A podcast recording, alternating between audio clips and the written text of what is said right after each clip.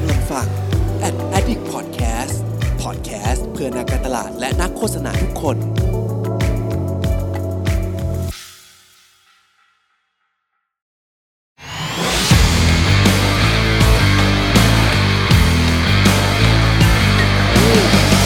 Say something พูดอะไรบางสิ่งที่ให้คุณได้คิดตาม สวัสดีครับ คุณผู้ฟังทุกท่านครับ สวัสดีครับ ยินดีต้อนรับคุณผู้ฟังทุกท่านเข้าสู่รายการ Say Something พูดอะไรบางสิ่งที่ให้คุณได้คิดตามนะครับ มาโคตรดีดเลยเฮ้ยอยู่กับผมน็อตครับ อยู่กับผมครับเจไดครับ พวกเราจาก a d p e r t u r e a d v e r t u r e นะครับ เพจที่รวบรวมโฆษณาแคมเปญดีๆ เอาไว้ เยอะแยะเต็มไปหมดเลยนะครับ วันนี้ก็มีประเด็นมาอัปเดตกันเหมือนเดิมว่ามีโฆษณาอะไรในรอบอาทิตย์ กันบ้างนะครับ ซึ่งประเด็นที่เราหยิบมาในวันนี้เป็นประเด็นที่ผมกับเจค่อนข้างจะสนใจอยู่แล้ว เพราะช่วงนี้ผมติดการ์ตูน เออ มังงะ fever มังงะ fever Attack on Titan นี่ใครไม่ดูนี่แบบเอ่อพลาดเลยนะอืมโอ้กำลังมันเลย คือมีหลายเรื่องเลยครับ ว่าช่วงนี้มังงะใน Netflix มันเอามาทำอนิเมะเยอะ ทีเนี้ย เราก็รู้สึกว่า เอ๊ะ ในวงการอุตสาหกรรม ภาพยนตร์เองอะ่ะเขาถูกขับเคลื่อนไปด้วยตัวการ์ตูน ผมใช้ขออนุญาตใช้คำว่าการ์ตูนนะที่ผมต้องขออนุญาตก่อนเพราะผมอะเคยเคยใช้คำนี้ไปในเพจว่ามันคือการ์ตูน แล้วมีคนมาบอกผมว่า มันไม่ใช่การ์ตูนมันเป็นอนิเมะมันไม่ใช่การ์ตูนมันคือมังงะ แต่เอาไงอะมันมันมันเรียกยากอะเอาพูดจริงๆว่าสำหรับผมอะมังงะมันคือ หนังสือการ์ตูนที่ถูกเขียนมาเป็นเล่มถูกปะอืม ส่วนอนิเมะมันคือแอนิเมชันที่เอาไปทำเป็นหนังถูกไหมอือฮึซึ่ง category ของมันมันก็คือการ์ตูนปะหรือกูเข้าใจผิด จริงๆมันก็คือการ์ตูนนะเออ เออ ถูกไหมเออ กูจัดจากภาพเลย โอเค เออ จริง ๆอะมันมันมันถูกตัดสินจากภาพแหละครับ ว่าภาพมันถูกเคลื่อนไหวด้วยรูปแบบไหน ทีเนี้ยอืมพอพอเราพูดกันถึงว่าวงการภาพยนตร์อะใช้ตัวการ์ตูน วิธีการเล่าเรื่องแบบการ์ตูนอะมาเล่าเยอะ ในวงการโฆษณาเองอะ หลาย ๆ แบรนด์ก็ขยับมาเล่าเรื่องอย่างนี้บ้างแล้ว ผมยกตัวอย่างให้เห็นภาพก่อนก่อนที่จะเล่าแคมเปญสามอันที่เราวันนี้หยิบมานะครับอืมมาลีของใคร ถ้าใครเคยเห็นที่เป็นน้ำแอปเปิลปะเคยในช่วงในเออช่วงใช่ไม่ใช่กี่ใช่ไม่กี่เดือนมาลีมานี้เองนะครับ ตัว Production House กระต่ายตื่นตัวเป็นคนทำนะครับ มาลีทำก็คือ ทำเรื่องราว story ในไทยเนี่ยแหละ แต่ภาพเป็นเหมือนแบบแนวแบบ Studio Ghibli อะ เป็นภาพการ์ตูนญี่ปุ่นอะ เล่าเรื่องว่าแบบสายพันธุ์ของ แอปเปิล เนี่ยมันมาจากญี่ปุ่น แต่เดี๋ยวผมจะแปะงานนี้ลงไปให้ดูด้วยนะเผื่อใครยังไม่เคยเห็น แต่คิดว่าเคยเห็นกันแล้วแหละเลย ไม่ได้หยิบมาเป็นเคสหนึ่งอันที่จะเล่า ผมก็รู้สึกว่ามันมี movement ที่ค่อนข้างดี เหตุผลที่ หลาย ๆ แบรนด์เริ่มเอาการ์ตูนเข้ามาเกี่ยวข้อง หรือวิธีการทำแอนิเมชันเข้ามาเกี่ยวข้องอะส่วนตัวแล้วอะผมว่ามันดูง่าย มันดูง่าย เข้าใจง่าย สามารถสร้าง transition ยังไงก็ได้โดยที่ไม่มีข้อจำกัด เหมือนแบบจะให้คนบินก็ได้ จะให้ทำอะไรก็ได้อะมันก็เป็นจุดหนึ่งที่การ์ตูนมันมันมันสร้างข้อดีให้กับแบรนด์ในการเล่าเรื่องนั่นแหละครับ ส่วนเจคิดว่าไงบ้างอะถ้าทำไมถึงแบรนด์ถึงใช้การ์ตูนทำผมว่าการ์ตูนนั้นมันต้องเลือกก่อนนะยิ่งแบบแป้งเป็นแบบมังงะสไตล์แบบการ์ตูนแบบเนี้ย มันน่าจะมีผลต่อ target ที่ที่มันไม่ใช่แค่เด็กด้วยไง มันมีแบบ เอ่อหนังแอนิเมชันอะไรต่างๆ แม่งแบบมีความแบบมีความหนังใหญ่อยู่เหมือนกันนะ แล้วก็วิธีการเล่าหรือ branding อะมันก็จะสะท้อนกลับไปแบบ ไม่รู้ดิมันดูโตขึ้นมันดูมีอะไรขึ้นมันดูแบบ เดินดูเออจริงๆน่าติดตามขึ้นอะ เรื่องโตขึ้นก็เป็น point หนึ่งเหมือนกันแล้วว่าว่าการ์ตูนเองในความเป็นมังงะนั่นแหละเรื่องของของใน Netflix เองการ์ตูนไทยการ์ตูนยุโรปอะไรเงี้ยทุกประเทศเลยนะ คือผมว่ามันเจาะกลุ่มผู้ใหญ่มากกว่าเด็กแล้วว่ะเอาจริง ๆ อะ คือผู้ใหญ่ดูเยอะกว่าเด็กอะเอาเงี้ย เพราะด้วยความที่ว่าเนื้อหามันค่อนข้างเข้มข้นครับ สอดแทรกการเมืองอืมสอดแทรกเรื่องการต่อสู้อะไรที่มันมีความเป็นอะไรที่เด็กดูไม่ได้ขึ้นมา ก็เลยรู้สึกว่ามันเป็นแมคานิกที่ดีที่พยายามจะหลายๆแบรนด์หยิบจับขึ้นมาเล่านะครับอืมก็วันนี้เราเลยมีสามแคมเปญมาเล่าให้ฟังว่า เอ๊ะแล้วมันเคยมีแบรนด์ประเภทไหนบ้างที่ที่หยิบจับ ไอตัวสิ่งที่เรียกว่าการ์ตูนเนี่ยมาสร้างเป็นหนังโฆษณา ซึ่งจะมีอันใหม่สองอันและอันเก่าสองอัน ซึ่งอันเก่าอะ ผมอยากหยิบมาเล่า เพราะมันค่อนข้างจะเป็นระดับตำนาน แล้วผมว่ามันเป็นจุดเริ่มต้นของการทำโฆษณาอะไรอย่างนี้ด้วยนะอืมโอเค ไปที่งานแรกงานง่าย ๆ ก่อนครับ งานนี้มาจากประเทศแคนาดา ชื่อว่าแบรนด์ No Frills No Frills อะเป็นซูเปอร์มาร์เก็ตซูเปอร์มาร์เก็ตแบบท็อปส์เลยอะแบบโลตัสอะซูเปอร์มาร์เก็ตที่ขายพวกแบบอุปกรณ์ของใช้อุปโภคบริโภค แต่ทีเนี้ย ไอตัวไอเดียของเขาเอง เขารู้สึกว่าสินไอไอผมโทษทีครับ ตัวพื้นที่ของเขาอะตัวแบรนด์ของเขาอะอืมมันสามารถทำให้คนทุกประเภทอะสะดวกสบายมากพอที่จะไปซื้อของได้ พอพูดถึงความสะดวกสบาย เขาเลยหยิบความ over acting การเล่นใหญ่รัชดาลัยอะมาพเล่าผ่านการ์ตูนอือหือ ตัวงานอะ มันชื่อ Welcome to the Hoolerverse ก็คือแบบเข้าสู่โลกของ Hooler กันอะ เปิดมาครับมันจะเป็นเหมือนแบบล้อเลียนมาเวลเลยภาพแบบสับสับสับสับสับสับสับเร็วๆอะแบบภาพภาพคอมิกเปิดอะเหมือนเปิดหนังสือการ์ตูนอะ แล้วตัวละครหลักจะมีสามตัวครับ นั่นก็คือผู้ชายคนหนึ่งที่มีลูกห้อยอยู่ข้างหน้า ก็คือเป็นคุณพ่อมือใหม่นั่นแหละ คนที่สองคือคนแก่ครับ และคนที่สามคือเป็นผู้หญิงผิวสี ตัวหนังอะมันไม่ได้เล่าเรื่องอะไรเลยนอกจากการที่คนพวกเนี้ย โชว์พลังให้เห็นว่าความสะดวกสบายอะในการที่ใช้ห้าง no f i l s เนี่ยมันเป็นยังไง เช่น ของมันหยิบจับง่าย สินค้ามีเยอะ หรือแม้กระทั่งว่าแคชเชียร์มันเช็คเงินเร็ว แต่เขาแสดงพลังออกมาในรูปแบบของซูเปอร์ฮีโร่อะเช่น คุณคนแก่ที่บอกว่าแบบ เฮ้ยของมันหยิบซื้อง่ายหลากหลายเนี่ย มันใช้วิธีการวาร์ปอะแบบ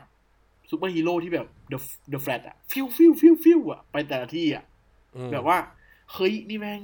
สุดยอดจริง ๆ เลย พลังที่แบบไม่เคยมีมาก่อนเพราะฉันใช้ซูเปอร์มาร์เก็ตแห่งนี้อะไรเงี้ย หรือเด็กผู้ชายที่แบบว่า คนผู้ชายที่มีลูกอะครับ การที่เล่าว่าbilling มันเร็วมากเลยเงี้ยเขา ทำ visual ออกมาเป็นผู้ชายคนนี้ขี่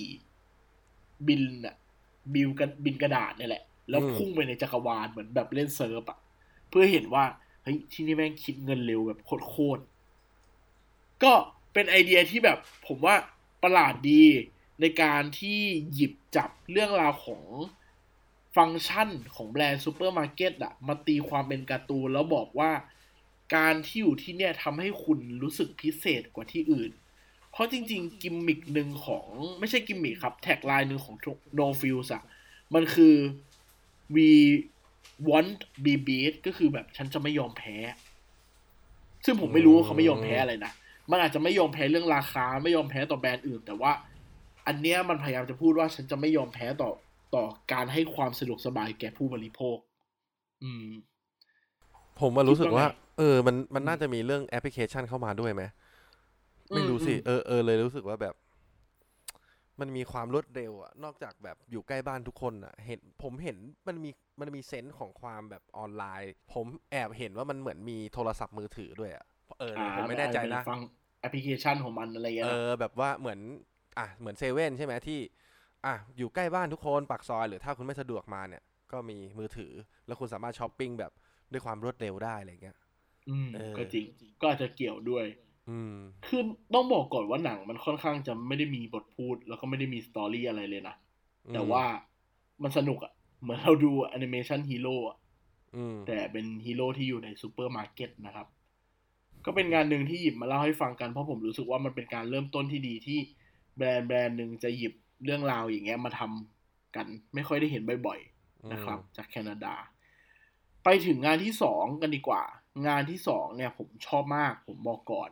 ถ้าใครได้ฟังในขับเฮาส์เอง หรือว่าอยู่ในเพจ a d p e r t u r e อยู่แล้ว จะรู้ว่าผมมาลงงานนี้ไปแล้ว แต่ผมขอหยิบมาเล่าในพอดแคสต์ซ้ำอีกรอบหนึ่งแล้วกันเนาะคืองานเนี้ยมันเป็นงานจากแมกนัมไอศครีมแมกนัมเนี่ยแหละ จากสเปน คือเขาทำการ์ตูนออกมาสองเรื่องครับ แต่ว่าภายใต้คอนเซปต์เดียวกันคือตัว Pleasure Tales ก็คือเรื่องราวแห่งความสุข เรื่องราวเรื่องแรกอะ่ะ มันชื่อว่า こんにちは นี่พูดแบบสำเนียงญี่ปุ่น ไหนลองพูดสำเนียงญี่ปุ่นดิเป็น こんにちは จริงๆมันพูดยังไงวะโอริโยเฮ้ย こんにちは อะเนื้อเรื่องเป็นเรื่อง こんにちは นะครับอ่าซึ่งเนื้อเรื่องอะ มันก็พยายามจะไอเดียทั้งหมดในสองเรื่องเนี้ย มันพยายามจะขายว่าการกินแมกนัมอะทำให้คุณมีความสุข แล้วนิยามความสุขของคุณคืออะไร อันเนี้ยเป็นการตั้งคำถามของแบรนด์ โคนิชิวะเริ่มต้นด้วยเรื่องราวของผู้หญิงคนหนึ่งครับ ที่เดินเข้ามาในสวนสาธารณะ แล้วกินไอติมแมกนัมอยู่เนาะแล้วมานั่งตรงเก้าอี้ ข้างๆเขาจะมีผู้ชายอยู่คนหนึ่งครับ ที่ทำหน้าตาแบบ อมทุกข์แบบโคตรอมทุกข์อะหน้าตาแบบไม่มีความสุขเลย กับผู้หญิงที่มีความสุขมากที่ถือแมกนัมอยู่อืมผู้ผู้หญิงคนนี้ก็ถามว่าเฮ้ยคุณเป็นเหนื่อยอะไรกับชีวิตมามากมายขนาดนั้นอะไรเงี้ยผู้ชายคนเนี้ย ก็เลยแบบว่าเหมือนพูดออกมาว่าเฮ้ยความสุขของคนเราแท้จริงมันคืออะไรกันแน่ แบบความหมายของมันอะคืออะไร เขาไม่เข้าใจเลย เขาไม่เก็ตเลยว่ามันคืออะไรเหมือนแบบเป็นการนั่งระบายกันมากกว่าอะไรอย่างเงี้ยแล้วผู้หญิงคนนี้ก็กัดไอติมแมกนัมปุ๊บนี่นแหละ แล้วก็มีเหมือนไอติมวานิลาข้างในมันไหลออกมา แล้วเขาก็มีโทรศัพท์เข้าครับ เขาก็เลยบอกโอ้ชายคนนี้ว่า ถือแมกนัมชิ้นนี้ให้หน่อยได้ไหมเดี๋ยวขอไปโทรศัพท์ก่อนอืมผู้ชายคนเนี้ยก็ทำหน้าแบบมึนๆเศร้าๆ แต่ก็ถือให้นะ แล้วก็จ้องมองไปที่ไอติมครับ แล้วตัวไอติมอะ ก็ไหลลงมาโดนแขนเขา แล้วจากนั้นก็เกิดเหตุการณ์ขึ้นก็คือ แขนเขาช็อตเว้ย ช็อตเลย ซึ่งมันเป็นการเฉลยว่าผู้ชายคนเนี้ยเป็นหุ่นยนต์ เป็นหุ่นยนต์อ๋อแล้วมันก็มีเครื่องมาซ่อมแบบเหมือนเป็นหุ่นยนต์บินโดรนมาซ่อมไอ้ผู้ชายคนเนี้ยเหมือนโดนไอติมช็อตอืมปลายทางอะหนัง มันพยายามจะบอกว่า ก็เพราะว่าหุ่นยนต์มันกินแมกนัมไม่ได้ มันเลยไม่มีความสุขไงล่ะ แค่นี้เลย เป็นเป็นการเล่าแค่นี้เลยจริง ๆ แต่มันทำมาในรูปแบบของแอนิเมชันอะผมเลยรู้สึกว่ามันสนุกอะแล้วภาพมันดูน่ารัก แบบมีความ โรแมนติกไซไฟอยู่นิดนึงอะเออ เป็นเป็น story ที่น่ารักดี กับอีกเรื่องหนึ่งครับ อีกเรื่องหนึ่งเป็นเรื่องชื่อ Butterfly Butterfly ผมเล่าเร็วๆ เพราะว่าเป็นเรื่องแบบ มันไม่ได้มีอะไรมาก เป็นเรื่องราวของผู้ชายวัยกลางคนคนหนึ่งที่แบบใช้ชีวิตแบบมนุษย์เมืองทั่วไปเลยอะเรื่องมันเริ่มต้นมาด้วยภาพขาวดำแล้วเขาก็นั่งรถไฟฟ้าไปทำงานทุกวัน เขาก็จะหันไปมองเห็นว่ามันมีคนอะ นั่งวาดรูปอยู่ที่สวนสาธารณะ แล้วภาพมันก็จะตัดไปเห็นว่าเขาทำงานทุกวันแบบโคตรน่าเบื่อแบบ แต่เขาก็ เออทำยังไงได้วะ ชีวิตมันก็ได้แค่เนี้ยเนาะอืมแต่พอเขาได้กินแมกนัมครับ ไอติมแมกนัมอะ มันไหลลงไป เหมือนว่ากินแล้วหกอะ เหมือนคนอ้วนๆแล้วกินแล้วหกเหมือนพวกเราอะ แล้วไอติมนั้นอะก็เปลี่ยนเป็นผีเสื้อ ผีเสื้อตัวนี้ก็โบยบินออกไป โบยบินออกไป ผีเสื้อตัวเนี้ยเป็นตัวแทนของความสุข บินกลับไปที่บ้านของเขาครับทำให้เห็นว่าจริง ๆ ในบ้านของเขาอะเขามีอุปกรณ์วาดรูปอยู่เต็มไปหมดเลย คือผู้ชายคนเนี้ย ความสุขแท้จริงของเขาอะ คือการได้วาดรูป แล้วผู้ชายคนนั้นน่ะ ก็กลับไปวาดรูปที่บ้าน เฟรมหนังจากขาวดำมาทั้งหมดอะ ถูกเปลี่ยนเป็นเฟรมสีหมดเลย เป็นเฟรมสีที่มีความอบอุ่นเหมือนแบบ การกดโทนแบบภาพแบบสีน้ำอะ เวลาระบายสีน้ำอะนึกออกใช่ปะมันจะมีความนวลๆหน่อยอะไรเงี้ย เออเพื่อเพื่อให้เห็นว่า ทุกวันเนี้ยผู้ชายคนเนี้ยมีความสุขแหละ เพราะว่าเขาหาคำตอบความสุขได้จากแมกนัมชิ้นนั้นน่ะที่เขาได้กินเข้าไป เขาเลยรู้ว่ามันเป็นยังไงอืมก็เป็นผลงานสองตัวของแมกนัมครับ ที่พยายามเล่าว่า กินไอติมชั้นแล้วมีความสุข อะ ผมสรุปให้แค่นี้เลย ลองไปดูกันเนาะแมันยาวมากเหมือนกัน แต่ก็เพลินๆคือรู้สึกว่า วิธีการมาอย่างผมชอบเรื่องที่สองนะเรื่องของเออผู้ชายวัยกลางคนอะผมรู้สึกว่า พอมันเล่าหนังขาวดำมาสักพักเนี่ย แล้วมันมีตัวผีเสื้อเนี่ยที่มันเป็นเหมือนตัวแทนของแมกนัมอะเนาะมาอ่าเติมสีสัน แล้วมันจะค่อยๆ แบบทานทิชันมาเป็นแบบชีวิตที่มันค่อยๆ สดใสขึ้น รู้สึกว่าเออการ์ตูนอะไรแบบเนี้ยน่าสนใจดี เราจะรู้สึกตื่นเต้นเมื่อใกล้ถึงเขาเรียกอะไรจุดจบแล้วอะอ่าเออมันเหมือนมันมีพีคเอพีคอช็อตเหมืขึ้นมานิดนึงอะใช่ รู้สึกว่าเอออันซึ่งเนี้ยชอบมันดีเหมือนที่เจบอกนะว่าไอตัวขาวดำกับตัวสีจริงๆอะมันเป็นการเล่าเรื่องประเภทหนึ่งด้วยนะ ในการใช้ภาพอะอืมว่าพอมันเป็นสูตรและกันของคนทำโฆษณาว่า เวลามี product ออกมาชีวิตต้องสดใสอะอืมใช่ใช่เหมือนใช่สมมุติว่าผมเป็นโฆษณาโอโมอะหนังทั้งเรื่องจะเป็นเสื้อผ้าเก่าก็ได้แต่ถ้ามี product โอโมออกมาเสื้อผ้าต้องขาวอะอื มมันคือสูตรแบบไทยๆเลยนะจริงๆแล้วอะไอ้วิธีการอย่างเงี้ยใช่นั่นแหละครับ ก็เป็นงานของแมกนัมที่หยิบมาเล่าให้ฟังของสเปนนะครับ ตัวนี้ทำโดยโมเลโลกรุ๊ปนะครับ ดีชอบเลย หาดูกันเดี๋ยวลองแปะลิงก์ไว้ให้นะครับ ส่วนงานสุดท้ายเป็นงานเก่า เก่ามากไหมก็เก่าประมาณหนึ่งอะผมว่าปีสองปีได้แล้วแต่อยากหยิบขึ้นมา เพราะผมว่ามันเป็นจุดเริ่มต้นที่ดีสำหรับการหยิบแอนิเมชันหรือมังงะมาสร้างเป็นการ์ตูน นั่นก็คือตัวนิชชิน นิชชิน Hungry Dayนะ คิดว่าหลายคนเคยดูอะเอาจริง ๆ แล้วอะจริงๆนิชินนะแม่งบ้านแบบสร้างตำนานอยู่แล้วไง แล้วพอแบบเออช่วงที่เอามังงะมาทำเนี่ยจริง ๆ มันก็มีก่อนหน้านี้นะ แต่แต่แก๊งนี้เขาจะเป็นเขาเรียกอะไรแบรนด์นี้เขาเอาจะทำแบบบูมมี talk ตลอดอะไรเงี้ย ซึ่งก็ได้เลือกวันพี e มาเล่น มาใช้ใช่โอ้โหใครเป็นแฟนวันพีซนี่แบบกรี๊ดกร๊าดจริงปาจิงโกะเลยอะคือ คือถ้าเคยอ่านการ์ตูนวันพีซจะรู้ว่าเฮ้ยนิชชินมันมันเล่นซิ t u เ t ชันที่ค่อนข้างจะลิงก์กับในการ์ตูนเลยนะ ไม่ได้แค่เอาตัวการ์ตูนมาเป็นพรีเซนเตอร์เฉยๆนะครับอืมผมเล่าคอนเซปต์ก่อนดีกว่า Hungry Day อะมันคือไอเดียของนิชชินที่บอกว่าในวันที่เหนื่อยล้า มันยังมีนิชชินที่คอยเป็นบะหมี่กึ่งสำเร็จรูป กินให้คุณมีแรงไปสู้ในวันถัดไปอยู่ อันเนี้ยคือคือ story ของ Hungry Day ของนิชชินอืมซึ่ง story ที่มันหยิบมา มันมีทั้งหมดสี่ตอน ผมไม่มั่นใจว่าตอนนี้มันมีทั้งหมดกี่ตอนนะ เพราะผมจำได้ว่าแม่งเพิ่มไปเรื่อยๆอะแต่ว่าถ้าถ้าจำไม่ผิดตอนนี้มันมีสี่ตอนนะครับอืมเรื่องแรกอะ่ะ ผมขออนุญาตเล่าเป็นซิ t u เ t ชันนะ ถ้าใครไม่เคยอ่านการ์ตูนวันพีซ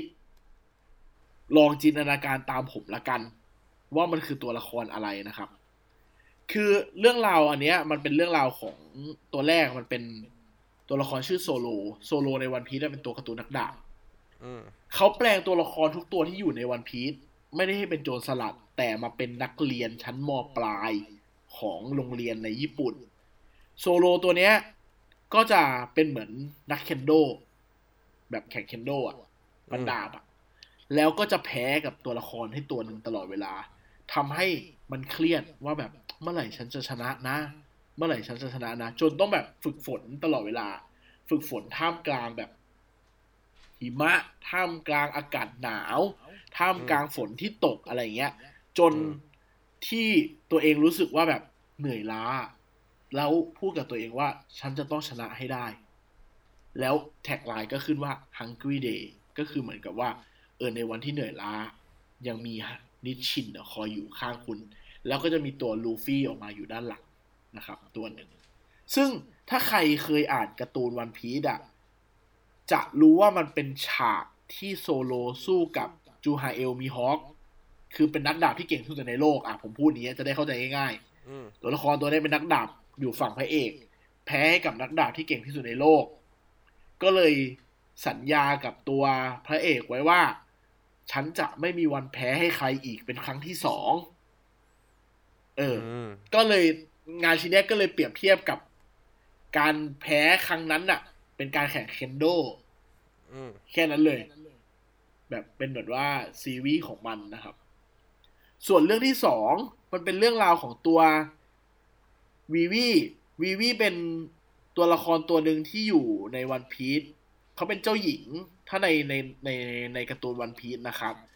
ก็จะเป็นเรื่องราวของตัววีวีผมเล่าสั้นๆละกัน คือวีวีขึ้นมาอยู่ใน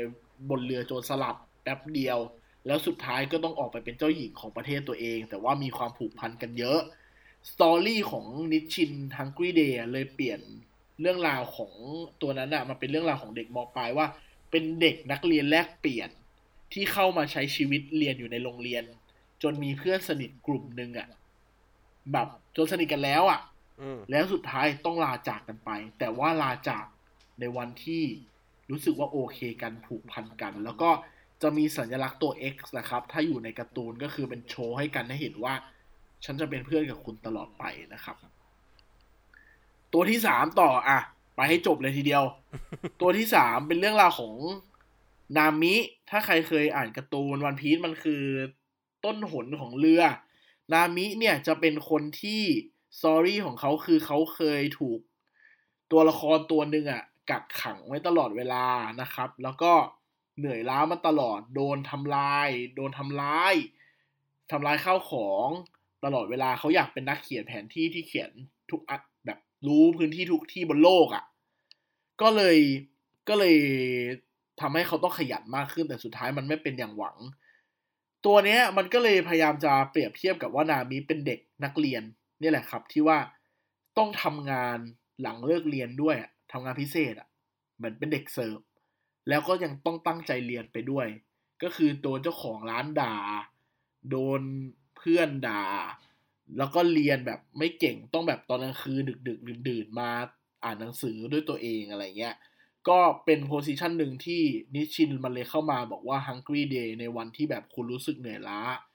นิชินจะเป็นคนช่วยคุณเอง แบบมากินตอนดึกๆก็ได้ มากินตอนไหนก็ได้ที่ผ่อนคลายตัวเองนะครับ ส่วนเรื่องสุดท้าย มันเป็นเรื่องของ สงครามมารินฟอร์ด ในการ์ตูนวันพีซสงครามมารินฟอร์ดมันเป็นสงครามการต่อสู้ที่ยิ่งใหญ่ที่สุดในวันพีซแหละครับว่าเป็นทหารเรือสู้กับโจรสลัดเอาผมพูดแค่นี้คือมันสู้กันแต่มันเปรียบเทียบว่ามันคือกีฬาสี ในการ์ตูนของนิชชินนะมันคือกีฬาสีนะครับ ว่าทุกคนต่อสู้กันอย่างดุเดือดและใช้แรงอย่างโหดร้ายมาก ซึ่ง ถ้าแฟนวันพีซจะเห็นเลยว่าทั้งตัวละครในเนื้อเนื้อเรื่องของดิชินจะมีทั้งหนวดขาว มีคูซัน มีทั้งเอช มีทั้งหนวดดำอะไรเต็มไปหมดเลย ก็จริง ๆ แต่ถ้าใครไม่เคยดูวันพีซหรือไม่ได้สนใจก็ให้รู้ว่าเขาเปรียบเทียบสงครามอะเหมือนการเล่นกีฬาสีแหละ ว่ามันต้องดุเดือดมากจนทำให้คุณเสียแรงไป และนั่นมันคือวันที่ Hungry Day ที่สุดของคุณและ Nissin จะเติมเต็มได้ สี่ตัวเนี้ย มันคือการโบการ์ตูน ให้ออกมาเป็นรูปแบบของโฆษณาโดยที่ fanboy ของ One Piece เองอะก็รู้สึกอิน มัน viral มากๆเลยนะ ตอนที่มันปล่อยออกมา เพราะว่าคนรู้ว่า อ๋อ มันคือ situation นี้ คนสามารถลิงก์กับมันได้นะครับ แล้วก็มันยังขายของในคอนเซปต์ของมันได้อยู่ในอย่างที่บอกมันคือ Hungry Day คือวันที่เหนื่อยล้า เรามีนิชินอยู่ข้างๆคุณนะครับ อืมโหจะจบนะสี่ตอนสี่ตอนเล่ายาวเลยนะเอาจริงๆถ้าเป็นแฟนแบบวันพีเขาก็ดูแบบยันจบอะอะถ้าพูดตรงๆนะใช่ใช่ใช่บางคนแบบมีคำถามไงว่าแบบ เฮ้ยเล่ายาวขนาดนี้พอดูจริงอะมันจะเซ็งไหมอะไรเงี้ย จริง ๆ แล้วอะถ้าเป็นแฟนบอยอะคือมันแบบยังไงก็ดูจบนะเหมือน Attack of Titan อะใช่ไหมอะก็ถูกคือถ้าคุณไม่ได้เป็นแฟนเนี้ย แสดงว่าคุณก็ไม่ได้ชาเก็ตของของในแคมเปญนี้อะผมพูดตรงเลยใช่ใช่ใช่เออ ผมอาจจะเล่ายาวนะจริงๆโฆษณาตัวหนึ่งมันยี่สิบวิเองนะผมบอกไว้ก่อนไม่พูดถึงว่าความเป็นซีรีส์ไงคุณนึกออกป่ะอ่าใช่ใช่ใช่คือ คือมันยากนะอะผมพูดตรงว่าถ้าอย่างเป็นหนังโฆษณาปกติเนี่ยโอเคเราเรารู้ว่ามันแยกตามฟังก์ชันถูกไหมแต่อันนี้มันแยกตามตัวละครเว้ย ใช่อันนี้เป็นพอยต์หนึ่งคือ เราลองแบบทีมันเป็นดาราคนหนึ่งนี่แหละ เหมือนเราใช้ดาราสี่คนอะเออถ้าคุณไม่อินกับคนไหนหรือคุณไม่รู้จักเลยเนี่ย คุณแม่งอีกนอแน่ ๆ ถูกไหมใช่ใช่ใช่เออแต่สำหรับแฟนแล้วอะคือแฟนๆแล้วอะส่วนตัวผมมองว่าแบบ เออมันมี action แน่นอนหลังจากที่เขาดูจบอะไม่ว่าจะต้ม Nissin กินหรือจะไปซื้อก็ตามอะผมว่ามันเป็นวิธีการเลือกอะคือคืออย่างที่เจบอกอะมันก็เปลี่ยนเหมือนดาราแหละ คุณอาจจะไม่รู้จักดาราคนนี้ก็ได้ ซึ่งคุณอาจจะไม่รู้จัก One Piece ก็ได้ ก็ไม่แปลกถูกปะล่ะถูก อืม ก็ก็เป็นวิธีการใช้งาน ซึ่งผมรู้สึกว่ามันเอาการ์ตูนมาเล่นแล้ว ข้อดีของการ์ตูนอะคือมันมีบทบาทเดียว หมายความว่าเขามีมุมมองมุมมองเดียวถูกปะล่ะ มันไม่ได้เหมือนดารา สมมติมาริโอ มาริโอมีมุมเครียด มาริโอมีมุมตลก มาริโอมีมุมแบบ อ่า ต้องหล่อถูกปะแต่ตัวการ์ตูนมันมี character เดียวอะ คือผมมายกตัวอย่างแคมเปญหนึ่งให้ฟังแล้วกันครับ เป็นแคมเปญสั้นๆเลยเอาง่ายๆ กาแฟชื่อ Boss ของญี่ปุ่นเหมือนกันนั่นแหละ ญี่ปุ่นมันชอบทำอะไรเงี้ยอืมมันเป็นกาแฟที่บอกว่า ให้พนักงานออฟฟิศอะผ่อนเป็นวันผ่อนคลายของพนักงานออฟฟิศสิ่งที่เขาเลือกมาเขาไม่ได้ใช้ดารานะเขาใช้พ่อชินจังมาเล่นเว้ยเป็นพรีเซนเตอร์ คือปาป๊าฮิโรชิเนี่ยแหละ คือเขาเขารู้สึกว่าปาป๊าฮิโรชิอะ เป็นตัวแทนของพนักงานออฟฟิศที่ทำงานเพื่อลูก เพื่อมิซาเอะเพื่อชินจังอะ ซึ่งถ้าคนไม่เคยอ่านชินจังก็จะไม่รู้ว่าตัวละครนี้มันเป็นยังไงไงอืมเออ แต่พอพอคนเคยอ่าน คนเคยรู้จัก เคยดูการ์ตูนเรื่องนี้มา ก็จะรู้สึกว่าอ๋อแบรนด์มันเป็นอย่างนี้แล้วเราอยากไปซื้อมันมากขึ้นนะครับอืมซึ่ง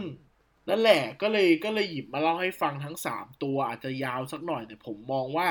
มันเป็นมิติหนึ่งนะ ที่ ที่แบรนด์แบรนด์หนึ่งควรมี movement แบบนี้บ้าง ผมว่ามันสนุกเหมือนที่อย่างที่บอกครับ อย่างของไทยที่มาลีเขาทำอะ ก็ค่อนข้างจะเป็นกระแสตอนนั้นเหมือนกันนะว่าเฮ้ยทำไมคนไทยทำได้ขนาดนี้เลยเหรอวะอืมอะไรอย่างเงี้ย อืมใช่อืมผมว่ามันสนุก เอาเงี้ย พูดได้แค่เนี้ยถ้าเป็นมุมในครีเอทีฟอะคือสนุกมากแล้วก็ มันมีความหาทำเยอะอะเออปกติคือถ้า มึงถ่ายธรรมดาก็ยากแล้วอะแต่ต้องอืมการมานั่งเรียงแอนิเมชันเฟรม by เฟรมอีก มันก็ยิ่งยากขึ้นไปอีก แต่ผมว่าลึกๆแล้วทุกงานทุกชิ้นงานที่ออกมามันมีโจทย์ของมันซ่อนอยู่แล้วครับ ว่าทำไมต้องทำเป็นรูปแบบการ์ตูน ด้วย target ด้วยการอธิบายของมันมันอาจจะง่ายกว่าอะไรเงี้ยเนาะอืมใช่มีอะไรอยากเสริมไหมเรื่องนี้ จริง ๆ ผมว่าโดยรวมแล้วการ์ตูนก็ยังคงเป็นตำนานนะเนาะมันต้องดูวิธีการ์ตูนด้วยแหละ จริง ๆ แล้วอะ ผมว่ามันก็คงมีศาสตร์อะไรอีกหลายๆหลายๆแบบ แต่แบบการ์ตูนญี่ปุ่นแบบมังงะอย่างเงี้ยมันก็คือตำนานอยู่แล้วไงอืมผมอืมแค่ไม่รู้สิรู้พอแบบรู้สึกว่าแบรนด์ไหนเอามาเล่นอะคือแสดงว่าแบรนด์นั้นมันมีแบบ attitude emotional อะไรบางอย่างอะที่มันมากกว่าคำว่าเด็กเว้ยอ่าเออใช่ใช่คือเราจะไม่รู้สึกว่าแบรนด์ที่ใช้การ์ตูนมันเป็นแบรนด์เด็กนะเว้ยจริงๆแล้เอวอถูก มันมันเป็นความกล้ามากกว่านะสำหรับผมอะอืม มันมีความแบบ beyond ไปแล้วว่าฉันไม่ได้ทำโฆษณาขายของทั่วไปแบบที่คุณทำอะเออ ฉันแบบเออฉันใช่ก้าวไปอีก step หนึ่งแล้วอะในมุมมองของครีเอทีฟอะเออ อันนี้คือถูกเลยอะอืมเนอะคือแบบบางหลาย ๆ คนอะอะผมว่าความคิดแรกอะเนาะแบบพอทำการ์ตูนแม่งเท่ากับเด็กหรือเปล่าอะไรเงี้ยจริง ๆอะอะมันก็ใช่แหละ แต่ต้องมองลองมองไปลึกๆว่าแบบดูดิการ์ตูนที่เราหยิบมาเงี้ยมันมีสตอรี่หมดเลยนะเว้ยแบบ อืมมันเป็นเรื่แล้อวงสราวตอรี่หนักซีเรีด้วยสนะ เออเออ เลยรู้สึกว่า แสดงว่าแบรนด์อะกำลังมองเห็นวิธีการเล่าอะไรแบบใหม่อยู่ แล้วก็รู้สึกว่าการหยิบอะไรมาเล่นอย่างเงี้ย มันก็เป็นรสนิยมหนึ่งเนาะที่อืมเหมือนเราโชว์ของอะอะใช่ใช่ใช่เออเออเออคือคือมันถ้าอธิบายต่อจากเจอะผมว่าการ์ตูนมันไม่ได้ทำมาเพื่อสำหรับเด็ก แต่คนเป็น marketer และครีเอทีฟมองว่าการ์ตูนเป็นแค่หนึ่งใน execution เหมือนกับ การทำเทส i ิโมเนียลการทำ interview การทำอะไรอย่างเงี้ยนึกออกใช่ปะอืมแต่อันเนี้ยมันคือการ์ตูนเนี่ย มันก็เป็น execution หนึ่งอะซึ่งผมอยากให้มันมีเรื่อยๆนะ ผมชอบดู บอกไว้ก่อนเลย เป็นคนหนึ่งถ้า แบรนด์ไทยคนไหนทำอีก ผมก็จะหยิบมาเล่า นี่สปอยไว้ตรงนี้เลยนะครับ เพราะว่าชอบเออนะ วันนี้ก็เล่าให้ฟังสามงานครับ แต่เดี๋ยวว่าตอนไปแปะในลิงก์ ผมจะแปะให้ดูสี่งานก็คือ วันนี้มีงานของตัว Supermarket No Fields นะครับ มีแม g นัมที่มันเป็นหนังซีรีส์สองเรื่องนะครับ มี One Piece ตัว Hungry Day แล้วก็เดี๋ยวจะแปะตัวมาลีของไทยให้ดูด้วยว่าของคนไทยเราไปได้ไกลถึงไหนแล้วนะครับ ครับผมก็เป็นหัวข้อที่สนุกสนุกๆหยิบมาเล่าให้ฟังกันครับ อาจจะยาวสักหน่อย แต่ผมว่า มันเป็น movement ที่ดีของคนทำครีเอทีฟเนาะ จะได้ไม่ได้น่าเบื่อเกินไป ไม่ใช่ว่าเอาโฆษณา ธรรมดาธรรมดามาเล่าให้ฟังอย่างเดียว เอาวิธีการมาเล่าให้ฟังกันบ้างนะครับ ครับผม โอเคสำหรับช่องทางการติดตาม อย่าลืมกันนะครับ ว่าก็ไปติดตามได้ที่เพจ a d p e r t u r นะสำหรับตัวพอดแคสต์รายการ Say Something หรือ content ดีๆ ที่เกี่ยวกับครีเอทีฟและโฆษณานะครับ A D S ขีดกลางนะครับ P E R T U R E search แล้วเจอเลยเนาะอืมหรือถ้าใครอยากฟังพอดแคสต์ก็ฟังได้ทุก format เลยก็คือ Spotify Podbean SoundCloud Apple Podcast นะครับ ให้ search ว่า Ad Addict Podcast นะครับ ชื่อย่อยรายการเราคือ SST นะครับ SST ก็คือ Say Something ก็ไป search ฟังตอนเก่าๆกันได้ หัวข้อเราค่อนข้างจะ timeless นะ เอาจริง ๆ แล้วอะเพราะว่าอืมมันเป็นโฆษณาที่เราหยิบมาเล่าด้วยกันตลอดแหละ มันกลับไปฟังตอนหนึ่งก็ยังได้ไอเดียใหม่ๆอยู่นะครับ แล้วก็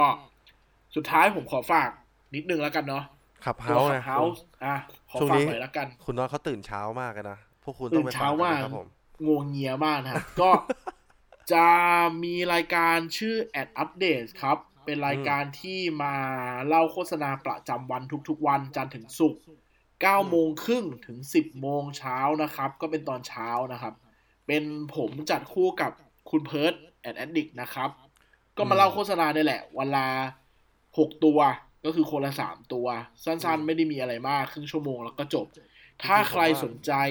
อืมก็เข้าไปฟังกันได้ใน Clubhouse นะครับ มันดีครับเหมือนฟังข่าวเช้าอะครับ แบบเออเราเปลี่ยนจงเราเปลี่ยนวิธีไงผมไม่ได้แบบไม่ได้อวยนะเว้ยแต่ผมรู้สึกว่า เออมันมีอะไรแบบเนี้ยมันน่าจะดีสำหรับคนที่ทำงานแบบสายแบบ Creative Agency เออ Production อะๆเออเออเหมือน morning เหมือน morning talk อะเอาจริงๆอะเออคือบางทีเราไม่มีเวลามานั่งดู reference ทุกวันเออเพราะฉะนั้นอะ ผมก็เลยรวบรวมมาให้ แล้วเล่าให้ฟังกันในทุกเช้านะครับ ฝากติดตามด้วย 9โมงครึ่งถึง 10 โมงนะครับ ทุกเช้าวันจันทร์ถึงศุกร์นะครับ ทาง Clubhouse อืมเตรียมรอไว้เลยชื่อ Ad Update หรือบางทีก็จะเขียนว่า Ad Addict Club นะครับ ก็ลองดูห้องละกันเนาะหรือว่าฝากฝากหน่อยไหมเจ Clubhouse ใครเล่นอยู่โอ้โห follow กันได้ของครับผมเองนะครับแอดนพน็อตนะแอดแล้วก็ n o p n o t t นะครับแอดนบน็อต ครับผของมคุณเจชื่ออะไรครับ ผมเจไดครับ แล้วก็อโนครับ J E D W I A N O ครับผม J D A N O อ๋อครับเจ d ดีอาโนนะ กับนบใช่น็อตนะครับ ก็ยังไงฝาก follow กันด้วย แล้วก็ฝากติดตามเพจ a d v e r t u r e กันด้วยครับยังรันอยู่ตลอดเวลานะครับ มีไอเดียดีๆ ตลอดเวลาให้คุณได้ฟังกันนะครับครับผมสำหรับวันนี้ EP ที่ 31 คงหมด เพียงเท่านี้ EP หน้าเราจะ พูดถึงเรื่องอะไรก็รอติดตามกันนะครับ ขอบคุณที่ฟังกันมาถึง EP ขนาดนี้และจนถึงเวลานี้นะครับ ซึ่งน่าจะประมาณ 30 นาทีกว่าๆแล้วสำหรับ EP นี้ ก็ผิดพลาดประการใดขออภัยไว้ด้วยนะครับ ทั้งผมและเจพูดผิดยังตรงไหนอะไรยังไงอยากให้แก้ไขอินบ็อกซ์มาได้เลยนะครับ ไม่ต้องกลัวผมอะไรไปด่าว่า เอ้ย มาคอมเมนต์อะไรวะ ยินดีรับฟังทุกคอมเมนต์ ไม่ว่าจะติหรือจะชมนะครับ ก็ยังไงวันนี้ขอลาไปเพียงเท่านี้ครับแล้วกันผมนะครับ ขอบคุณมากครับ สวัสดีครับเพียงเท่านี้แล้วกันนะครับ ขอบคุณมากครับ ขอบคุณครับ สวัสดีครับ